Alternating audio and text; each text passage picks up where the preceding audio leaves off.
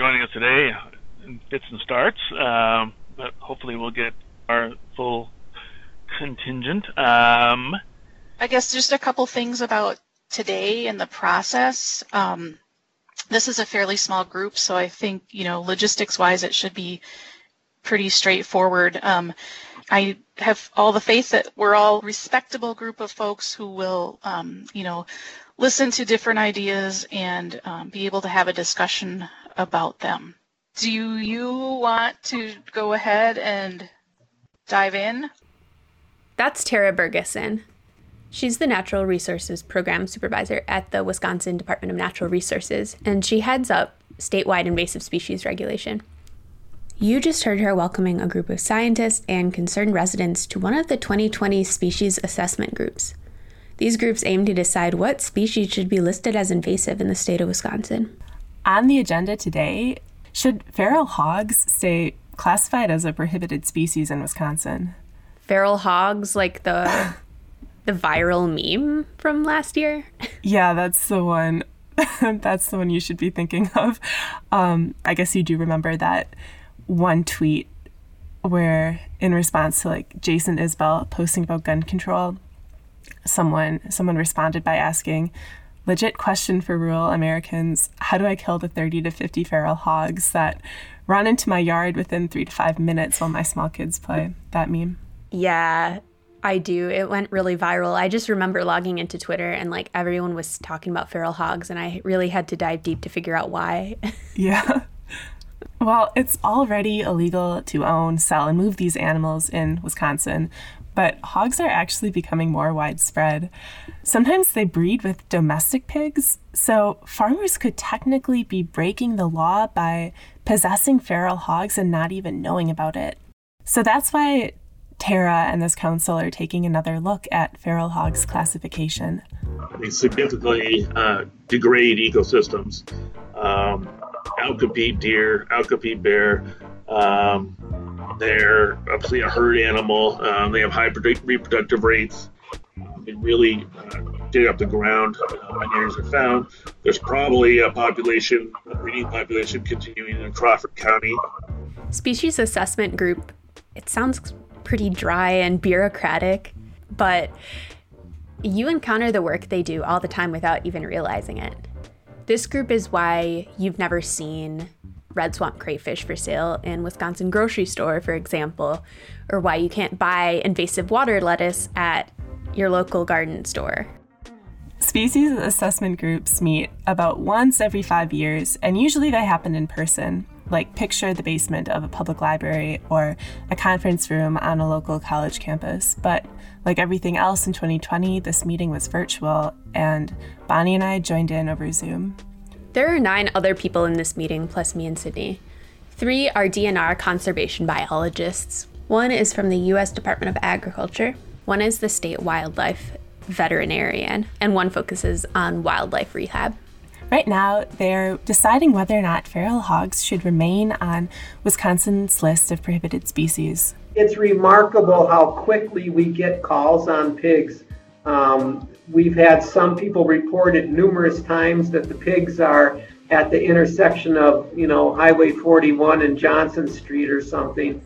And it's the same guy whose domestic pigs are just loose the DNR has a hotline for people to report feral swine. Uh, those calls come in, they, they, they get transferred over to us, and we investigate those. Even though it seems like a pretty obvious decision that you know these species should be listed as prohibited, the species assessment group still spent a pretty long time deliberating over how to classify feral hogs. If they decide the hogs should no longer be listed as prohibited species, They'll recommend the state legislature update NR 40, which is Wisconsin's invasive species law. At the same time, other species assessment groups are debating aquatic plants, aquatic animals, and pathogens. Could those threaten our waters? If so, should they be written into the law? Essentially, who gets to decide where a species belongs, and what does it mean for something to be invasive?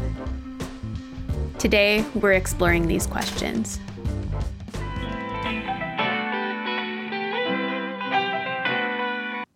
I'm Bonnie. And I'm Sydney. And you're listening to Introduced from Wisconsin Sea Grant.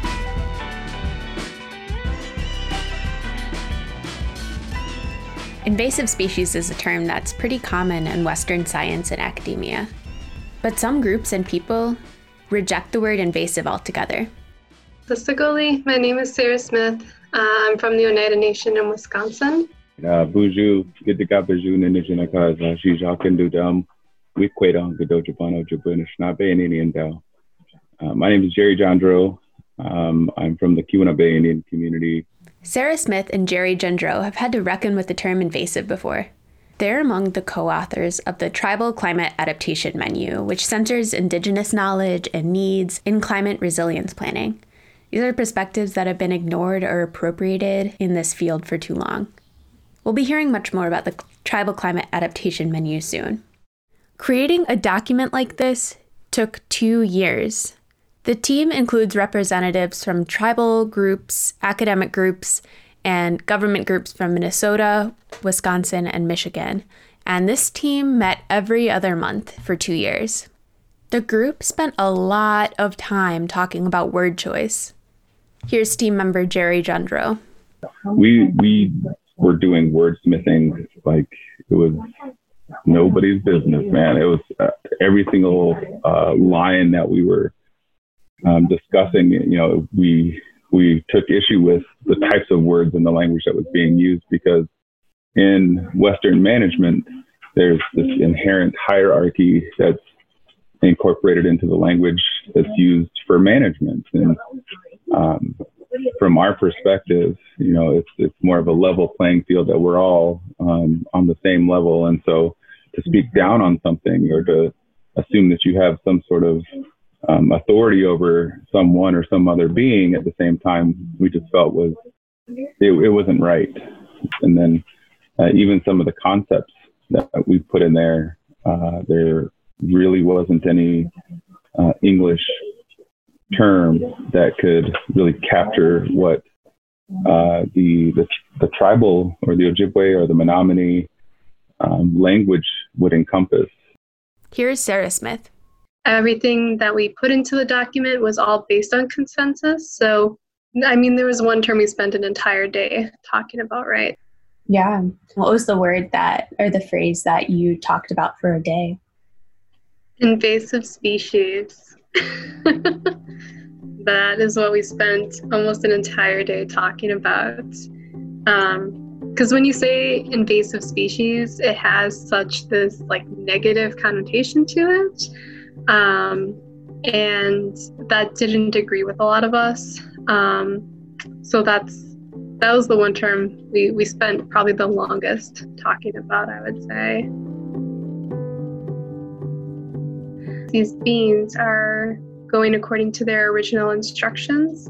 They're just in a different place. You know, they don't have the same checks and balances the other beans around them um, and so that's why we had a lot of discussion about invasive species, is because they're they're not the enemy. Because there's a lot of talk about, oh, we need to eradicate them, we need to just get rid of them, right?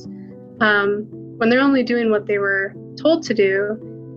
You know, I've been thinking a lot about this too, and if you really think about it, really all you know invasive species are is a, a species that's coming from one place and establishing in another place that it's not uh, indigenous to, right? And if you think about it, you know, that's exactly what happened here with colonization. I don't think that gets talked about enough.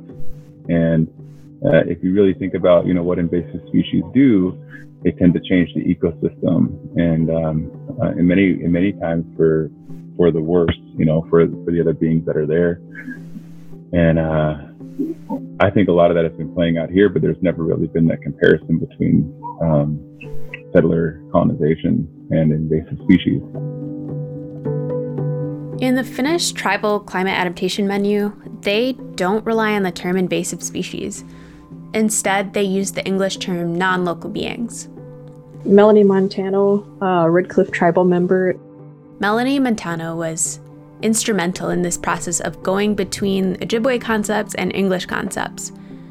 She's a traditional ecological knowledge outreach specialist at the Great Lakes Indian Fish and Wildlife Commission, or GLIFWC. I really struggled and always have with the term of invasive species, and I've tried to continuously educate people on another perspective of that.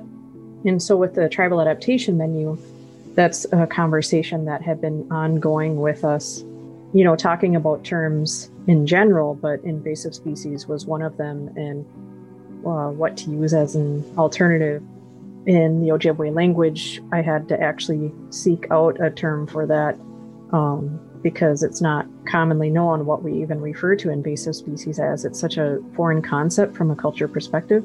Melonee met with a St. Croix tribal elder. Uh, so I actually sat and had a conversation with him that I recorded, and I was inquiring about various terms such as vulnerability assessment, um, climate change, and invasive species was one of them in relation to the tribal adaptation menu. We discussed the concepts of those terms, um, but also then how would we refer to them? How do we talk about them from an English English speaking lens in order to be able to translate them into Ojibwe, and there is no direct translation, of course. Instead of, you know, invasive species, we talked about what they mean to us from a culture perspective. Um, and we simply refer to them as non-local beings because they're they're beings that aren't from our areas. Um, they were created just like any other being. And what we believe from a cultural perspective is that beings have been put on this earth, the you know, plants, the trees, the water and all of those other things. And the people were the last ones to be put on. We're all given specific instructions when we're placed here. And so those beings that are non-locals, it's, you know, nothing negative or bad about them. They're simply following their original instructions as given by the creator when they were put here. And they were basically relocated by people or whatever means, um, but ended up here. And so they deserve respect as well. After lots of talk, the tribal adaptation menu team decided to use the term non local beings. That's the English phrase, at least. The menu also uses the Ojibwe language phrase for this concept. Another member of the team, Katie Bresette, has experience teaching the Ojibwe language, and she told me about this Ojibwe language term. So bakan, that's the word, the first one, bakan, Mm-hmm. Um, it just means different or of an other. So like Bakan and Naguat, they, they look different is that word. So Bakan. Inguje is the second word there. Bakan and And that's just, um, it's a place spatial reference or um, it's like around or about. Um, often you'll hear it like, oh, Inguje medasta de Like it's, oh, it's just about 10 o'clock but it's when you don't necessarily have a specific location or very direct um, place that you're talking about. So if you're not like like if you would you would tell people if you knew where they came from, you would be like, oh, in this space, um, you would have the spatial reference because that's what's tied to that third word, which is gaundadak. So und OND, that small little morpheme that's right in the middle. That's the the mm. word that talks about origination. Um, so You'll hear it like in Donjiba, where I'm from, or Onjijewunk. That was the one I was sharing with Jerry just a minute, like from whence the sound of the water or, or liquid comes. So you hear that when you're talking about a brook or a tree um, with sap or anything like that. So Balkan Goje ga undadak.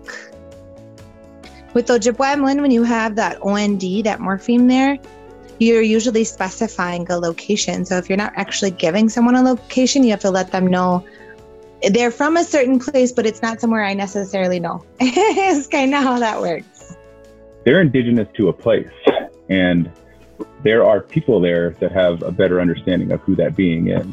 And so instead of just initially saying, well, you know, you're not from here, you don't belong here, uh, we're gonna we're gonna rip you up and and throw you away um, why don't we have like cultural transmissions and, and cultural um, migration as well, right? If there's a new being that comes into to our our forests here, instead of just trying to rip them out and throw them away, you know, maybe go talk to the people that have a really good relationship with that tree species.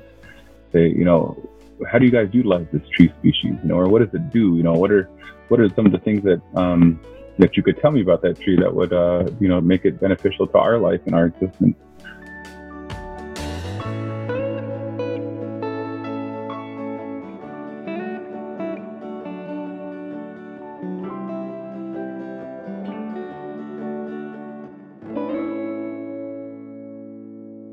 What inspired you to start asking questions about the way we understand invasive species?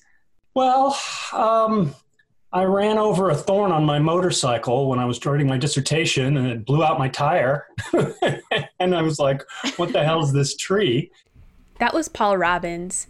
He's the dean of the Nelson Institute for Environmental Studies at the University of Wisconsin Madison. Paul was in Rajasthan in northern India when this happened. He looks around and sees the thorn was from this tree. It was the Mexican mesquite tree, and you'll hear Paul refer to it as Prosopis juliflora. How did this tree, native to the hottest desert in Mexico, end up causing Paul's flat tire in India? What the hell was it doing out here in rural Rajasthan? And then, if you started looking around, it was everywhere and, and moving at a, a really remarkable rate um, into the landscape extremely aggressively. And I became convinced that it was a really important actor in the politics of managing resources there. Um, it was the first time I'd really come across a non human who had so much influence over how things were happening.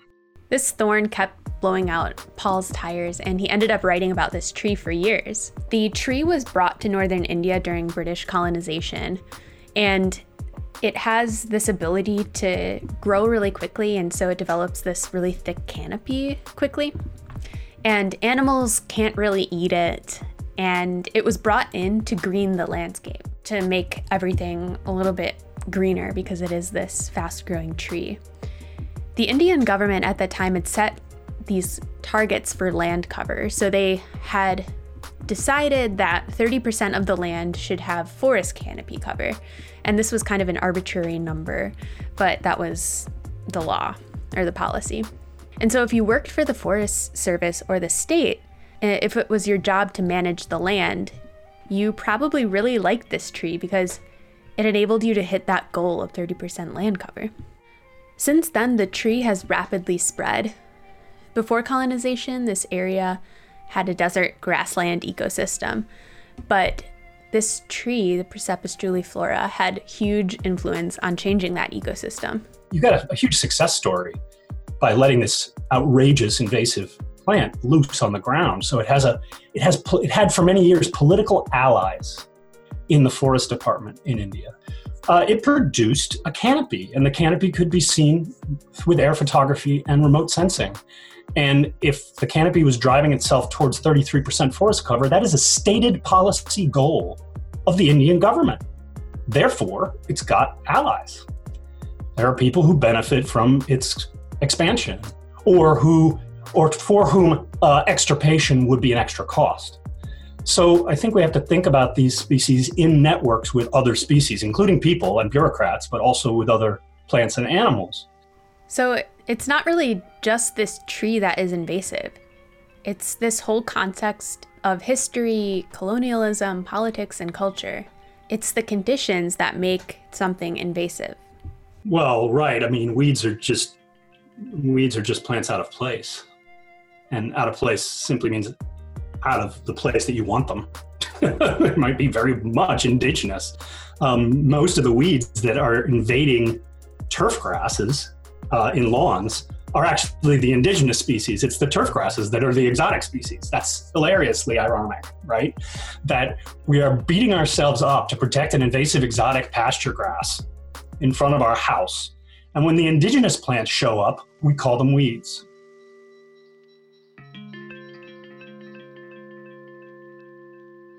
Another example of this that is pretty interesting is kudzu. Have you heard of it?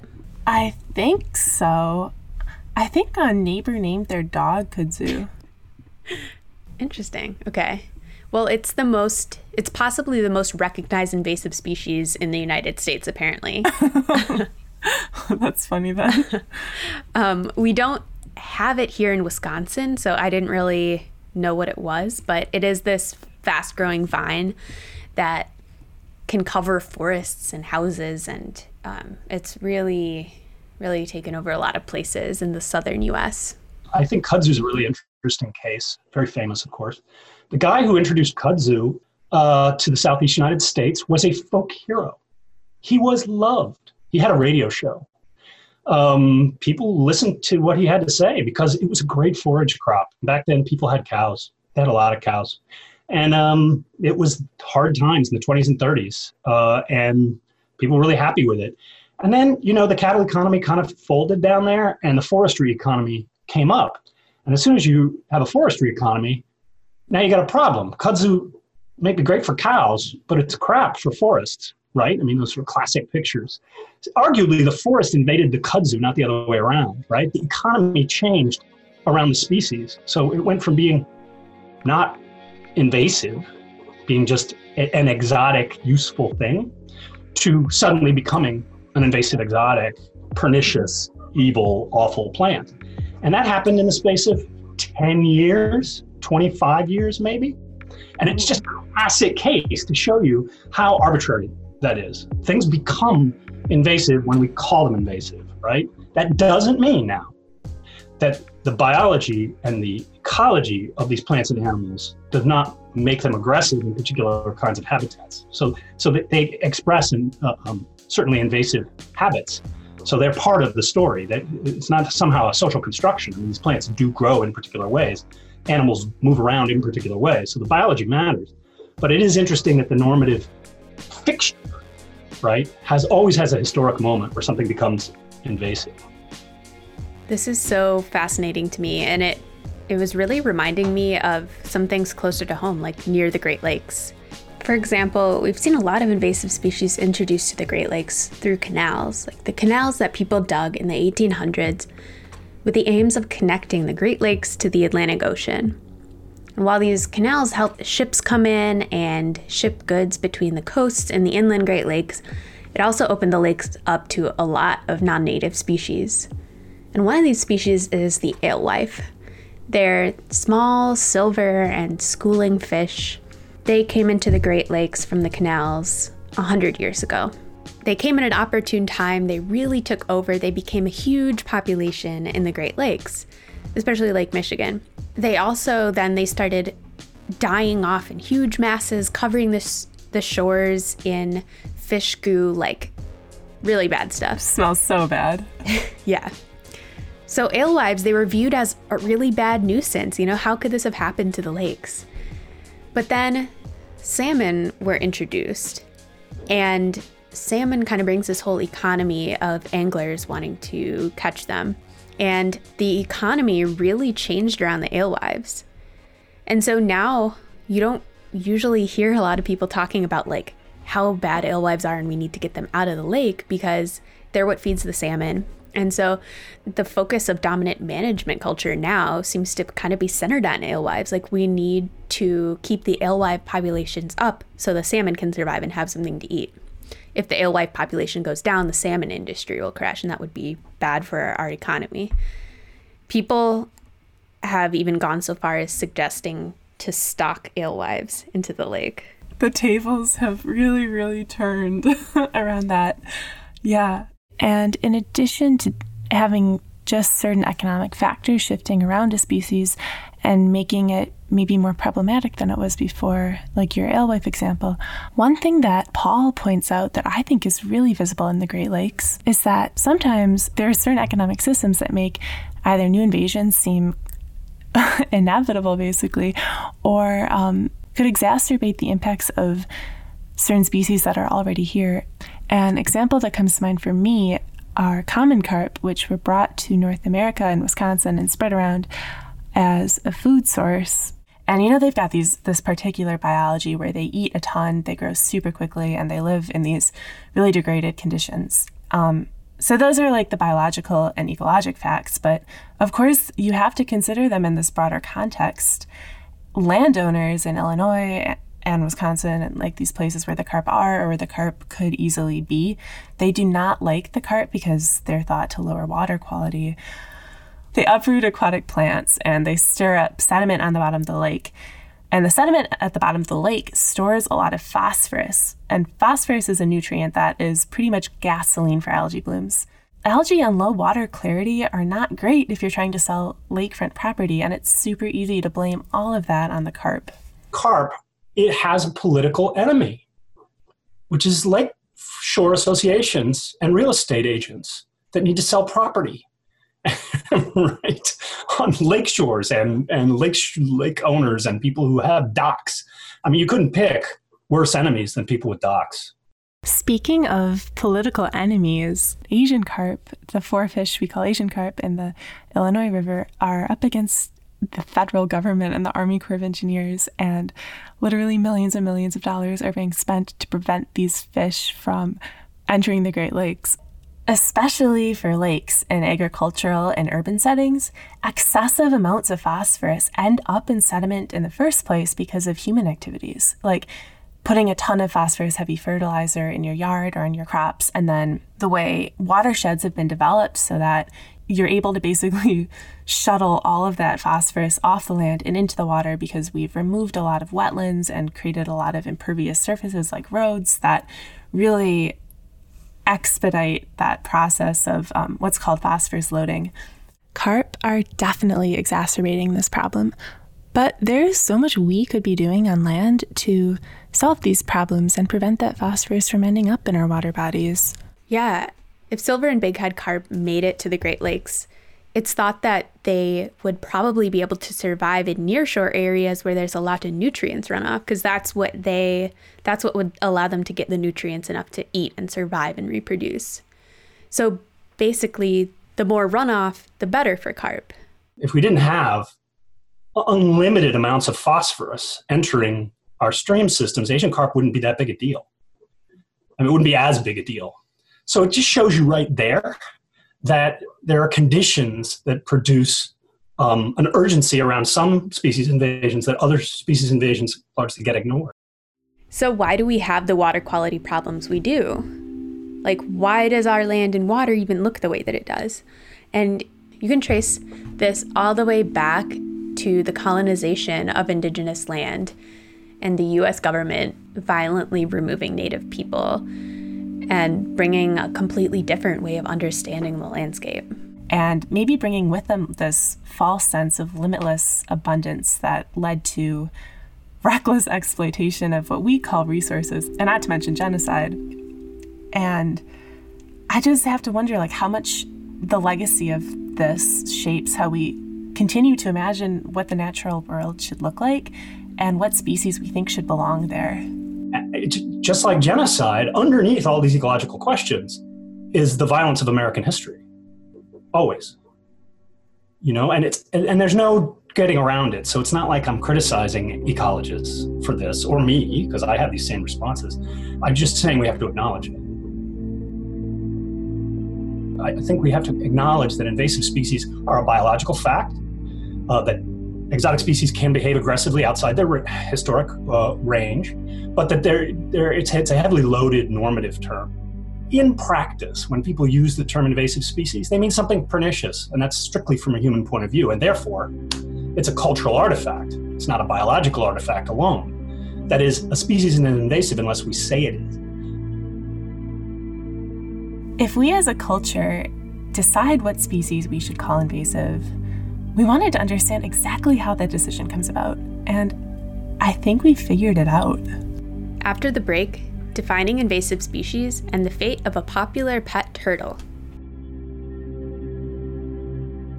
Water Research Mysteries Teachers connecting kids with the Great Lake in their communities erosion, and dangerous currents. These are just some of the stories offered by Wisconsin Sea Grant and the University of Wisconsin Water Resources Institute. A monthly podcast series, Wisconsin Water News, highlights stories previously available only in print from these programs. Series narrator and science communicator Marie Zhuikov brings the stories alive by featuring in person and phone interviews with the people behind the news. Listen and subscribe to Wisconsin Water News on iTunes, Spotify, Google Play, or at Sea seagrant.wisc.edu. Picture this it's Friday night. You're getting ready to cook fish for dinner. It's some of that fresh rainbow trout raised right here in Wisconsin. Does it matter where the fish comes from? Yeah, it does. Purchasing fish like rainbow trout from Wisconsin fish farmers or lake whitefish caught by Great Lakes commercial fishers keeps your food dollars close to home and supports local family businesses. Wisconsin's fish producers follow laws that protect fish populations, human health, and the environment so that they can offer you a sustainable product. Fish are easy to cook and nutritious. Visit eatwisconsinfish.org for more information and to find recipes. Wisconsin fish, local, healthy, delicious. Paul Robbins was saying that there are distinct moments in history when a species becomes invasive. He was referring to when economies shift and when places are colonized or when political decisions are made. But if I want to find out if something is invasive or not, I usually just Google it. And Google tells me if the DNR has officially classified something as invasive or not. So, who makes those decisions? It turns out that it's the Invasive Species Council and the species assessment groups, which we mentioned at the beginning, you know, the people that were debating feral hogs. Right, and the species assessment group feels so powerful to me. Like this slightly awkward Zoom call that we're sitting in, is this like the historical moment where something becomes prohibited in our state? Back at the species assessment group, the feral hogs are finally coming up for a vote. Dan, go ahead. Go next. Dan? Yeah. You? Yeah. I'm gonna. well, maybe you could guess, but I'm just going to go ahead with prohibitive. Okay. I'm shocked. Darlene. Prohibit on out. All right. So this means Adrian. that feral hogs are going to stay on the prohibited list, right? Yeah, this means that Tara won't recommend the legislature update NR40, which is Wisconsin's invasive species law. The feral hogs can stay on there as they are right now, which is prohibited. We talked to Tara earlier about what this law does. So the, the purpose really of NR40 is to, to create a statewide system to classify invasive species. And in doing so, we also have tools at our disposal to help with prevention and control of those species. And it it established a scientific system for um, evaluating species so that we are able to look at a species and um, think about certain criteria for each species that might lend itself to being listed as an invasive species. So, species on NR40 are either classified as prohibited or restricted. If a species is prohibited, that means it's illegal to sell it or move it or introduce it. It's the stricter of these two these two designations. And it's usually reserved for species that aren't too widespread in the state yet, or species where eradication might still be possible. For prohibited species, it's required that the DNR control them. One example of this would be the red swamp crayfish. We talked about this a lot last season. Yeah, they they aren't widespread in the state, and so I could see why. And we really don't want them here, so I can see why they would be on the strictest version of this rule. Yeah. The restricted designation is for species that are already pretty established here, where eradication is likely not possible. And so the focus shifts more from like control to management. Um, it's still illegal to introduce or move these species around, but if they're growing on your property, you aren't going to get fined by the DNR. For example, Eurasian water milfoil, um, which is a super common aquatic plant. Like you still want to clean off your boat before you move it from lake to lake, but if you have property on a lake and Eurasian water milfoil is growing in your water, nothing's going to happen to you. In all, there are more than 245 species on this list, and all of them have made it through one of these species assessment groups. These meetings, like the one you just heard about feral hogs, are organized by taxa, so like mammals versus reptiles and amphibians versus aquatic plants versus woody ornamental plants. There are all of these different designations and these councils of experts who come together to help guide these guide these decisions. The folks that are on these groups are there because they care. They care about the idea of invasive species. Um, they care about you know what they do or their their industry potentially being impacted by the invasive species rule. And so I would say, you know, they want to have a conversation. So we ended up sitting in on another species assessment group meeting a few weeks later after the feral hogs one. This group was fo- focused on reptiles and amphibians.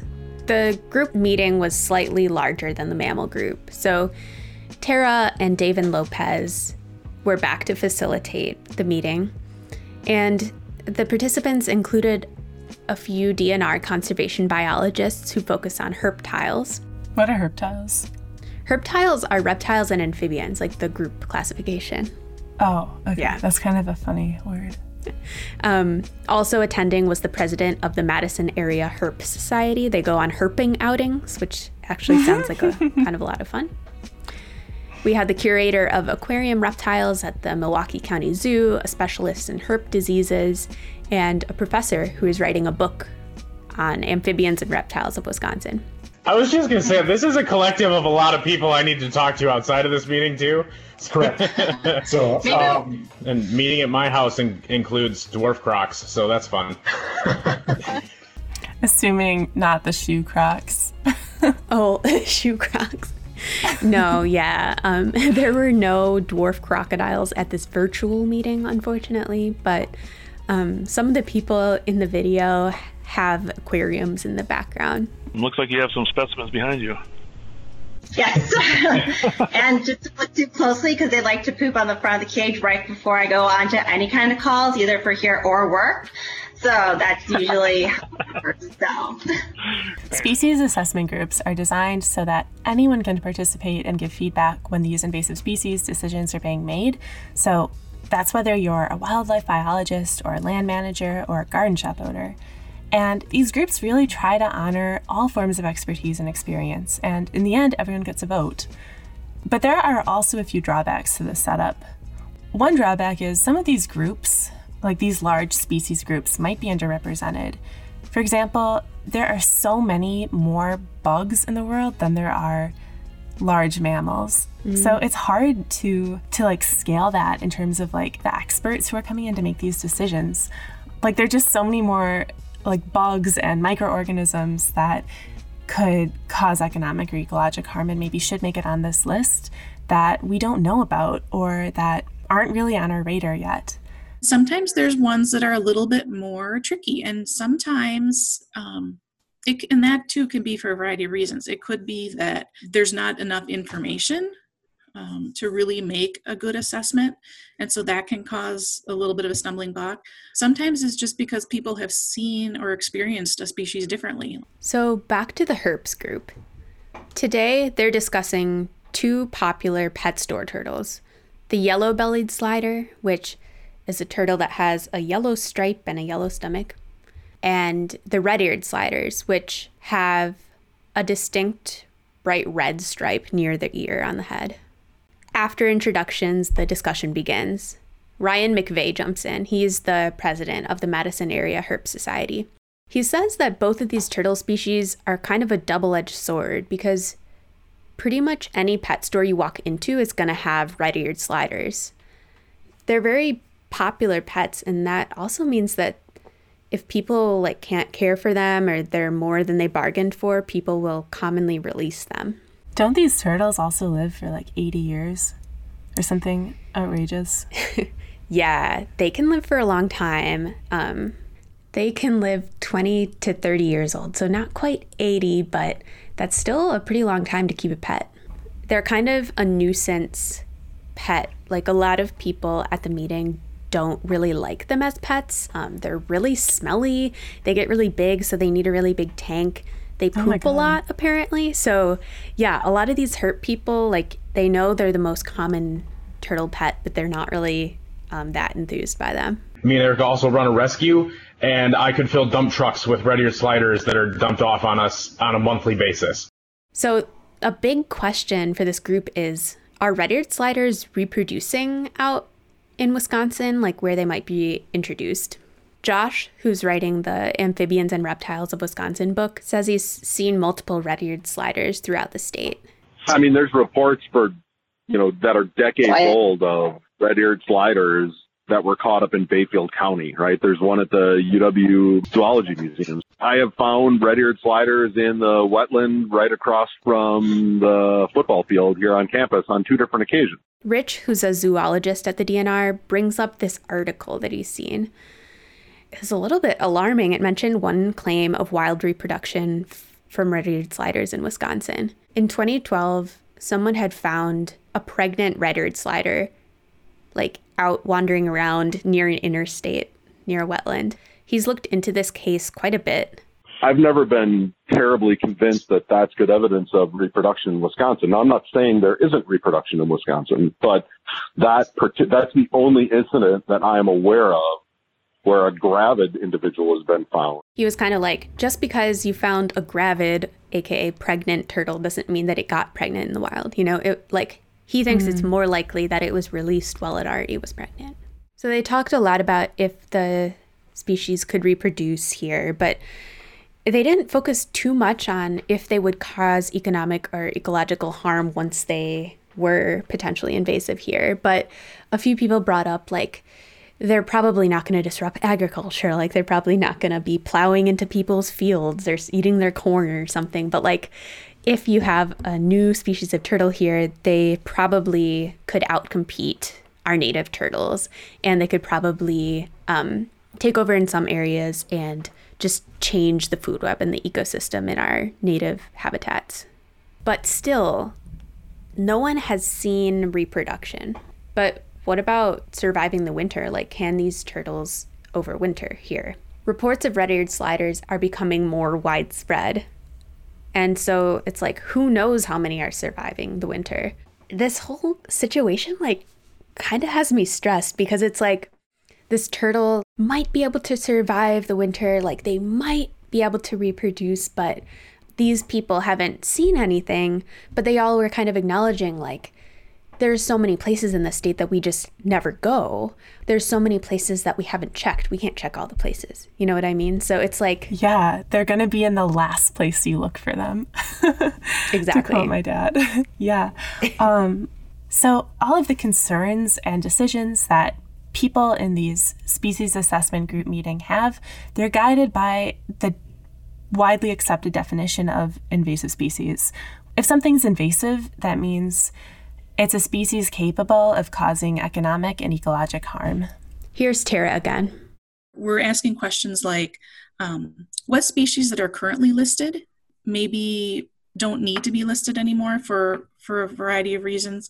Um, what species that are not listed should we consider listing? Um, are there things kind of knocking on Wisconsin's doorstep that we're concerned enough about that we want to include in our invasive species rule so that then we have um, some tools to actually um, take care of those things, hopefully before they become established?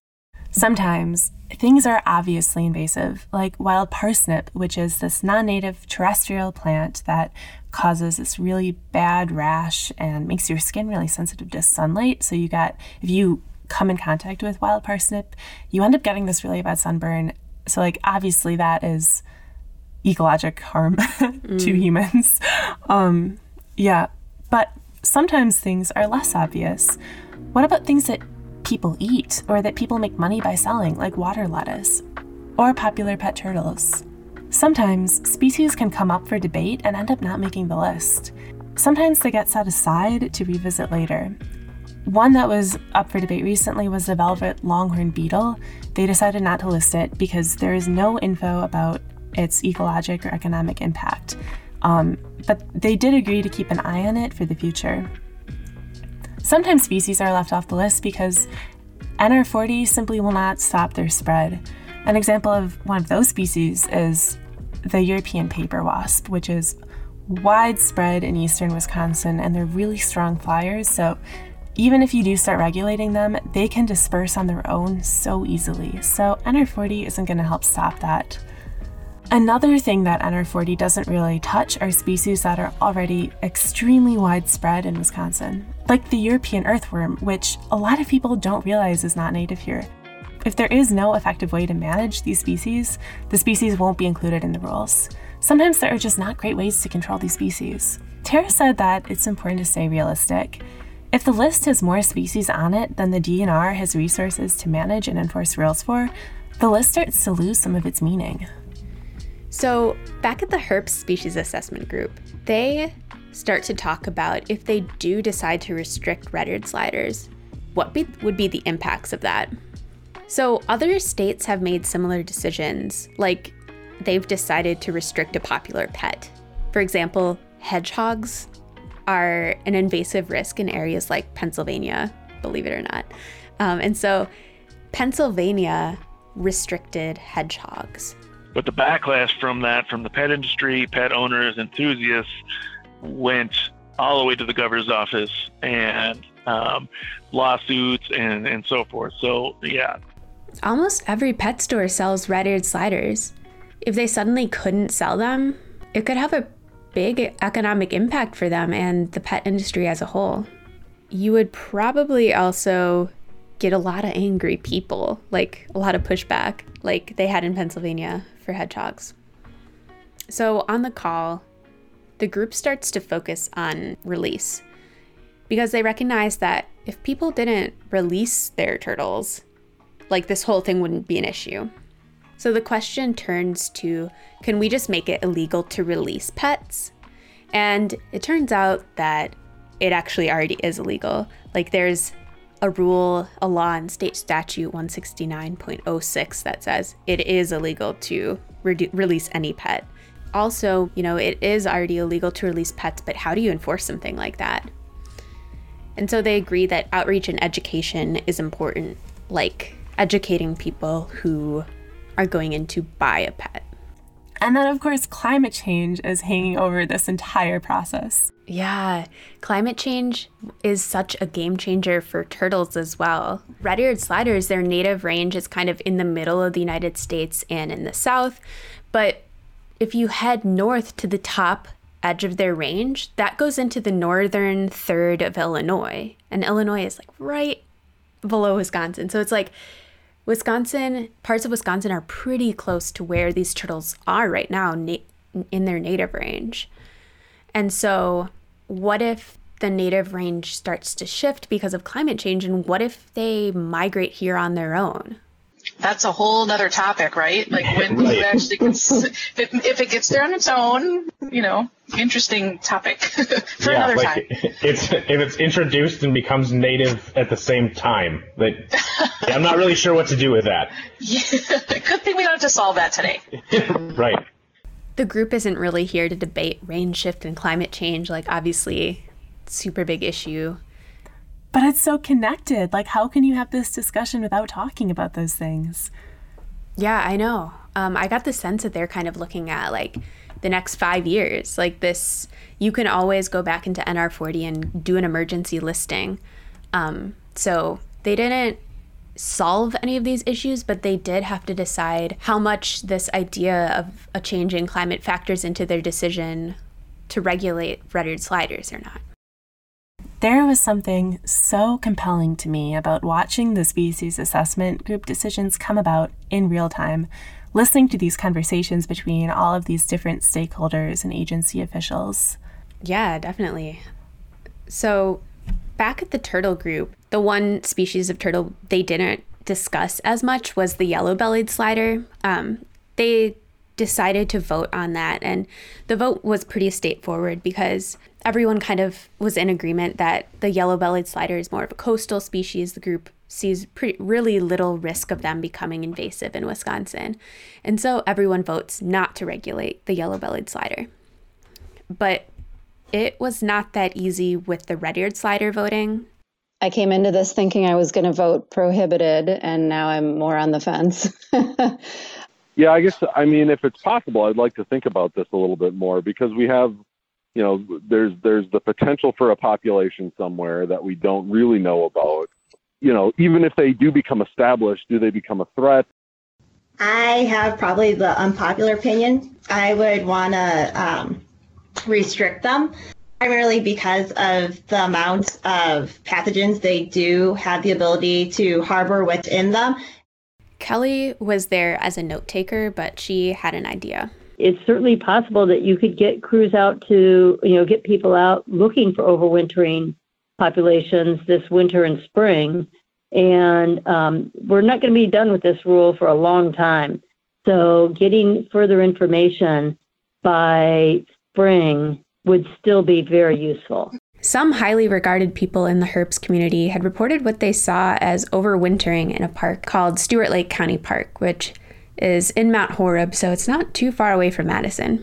So Ryan of the Madison Herp Society, he offers to send a group to Stewart Lake in the next few weeks just to see.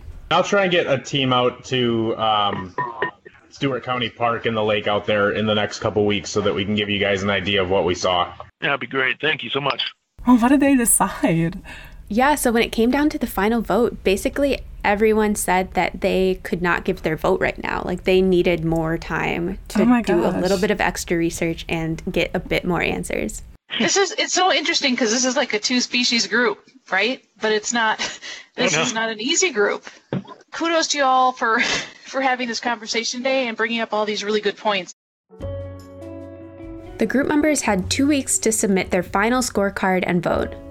In that time, Ryan had a few volunteers out to Stewart Lake County Park. And the volunteers saw a few adult red-eared sliders. They were basking on logs in the last rays of sun before winter set in. But they didn't see any young turtles, like no babies, nothing under four inches. There wasn't enough turtles to cause concern, in, in Ryan's opinion. There was no evidence that the turtles there would overtake native populations and cause problems. So the group sent in their final votes, and those weren't conclusive. People still couldn't exactly agree on what to do. So the group volleyed the decision up to the Invasive Species Council, which is the council that sits above all these species assessment groups.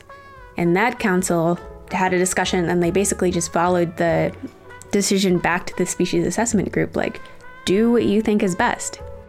So at this point, David said that they're leaning towards not listing red-eared sliders. But NR40 is a flexible law.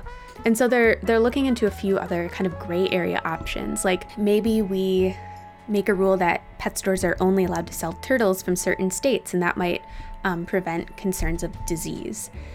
Or maybe we could require everyone who buys a turtle to like sign a release that I'm not gonna release the pet. If evidence suddenly appears that red-eared sliders are reproducing, they could always do an emergency listing. But in my mind, it's kind of like, well, if we wait until they're already reproducing, wouldn't that be a bit too late? You know, it's just, yeah, it's it's tense. The species assessment group will make their final recommendation about whether red-eared sliders should be written into the law in the spring of 2021. And from there, their recommendation will go to the Invasive Species Council, and this will all go out for public comment. The Invasive Species Council and the species assessment groups have one approach to keeping our waters healthy. We talk to a lot of groups and people that are asking the same questions. Like, how do we treat species and beings that aren't from here? How do we protect the native species that we care about? I can't stop thinking about a story that Sarah Smith told. She is one of the co authors of the Tribal Climate Adaptation Menu that we talked to earlier. And I know one elder was talking about um, invasive cattails, and instead of, you know, digging them all up, going to burn them, you know, maybe we should learn, you know, what they could be used for. We should learn from them um, instead of raging a, a war on the species and the beings out there that aren't originally from here. Here's Jerry Jondreau. we're in uh, changing times, right? And in, a, in an era where uh, there's a whole lot of uncertainty that's out there. Well, if you ask me, I think it's the indigenous people that are best suited to lead the charge during those times because our culture is adaptable. We've been adapting this entire time. We've been adapting even while we were assimilated. And so as this, this change continues to happen, I think it's important that those agencies, um, both federal, state, um, NGOs, whatever, really start uplifting the indigenous communities around them um, and start giving us more authority on these decisions.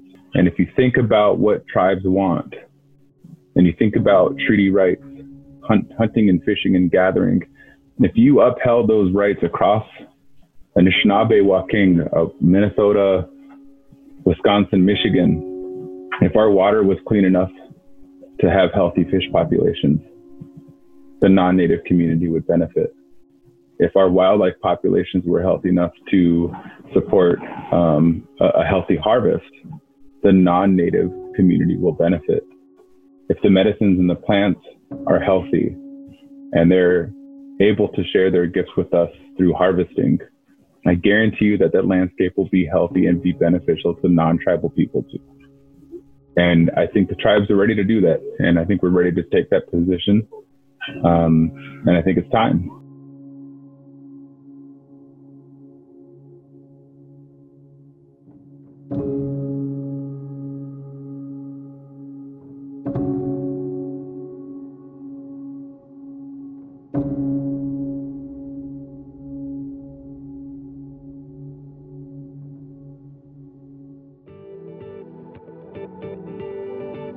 Introduced is produced and hosted by Bonnie Wilson and me, Sydney Weidel. Please subscribe, rate, review, and share this podcast with a friend. You can find Wisconsin Sea Grant on Twitter at UWISC Sea Grant and on Facebook at University of Wisconsin Sea Grant and Water Resources Institute. We would love to hear from you. Send in your questions and comments to bonnie at aqua.wisc.edu. You can listen to our show on Apple Podcasts, Spotify, and Google Play. Thanks for tuning in. See you next time.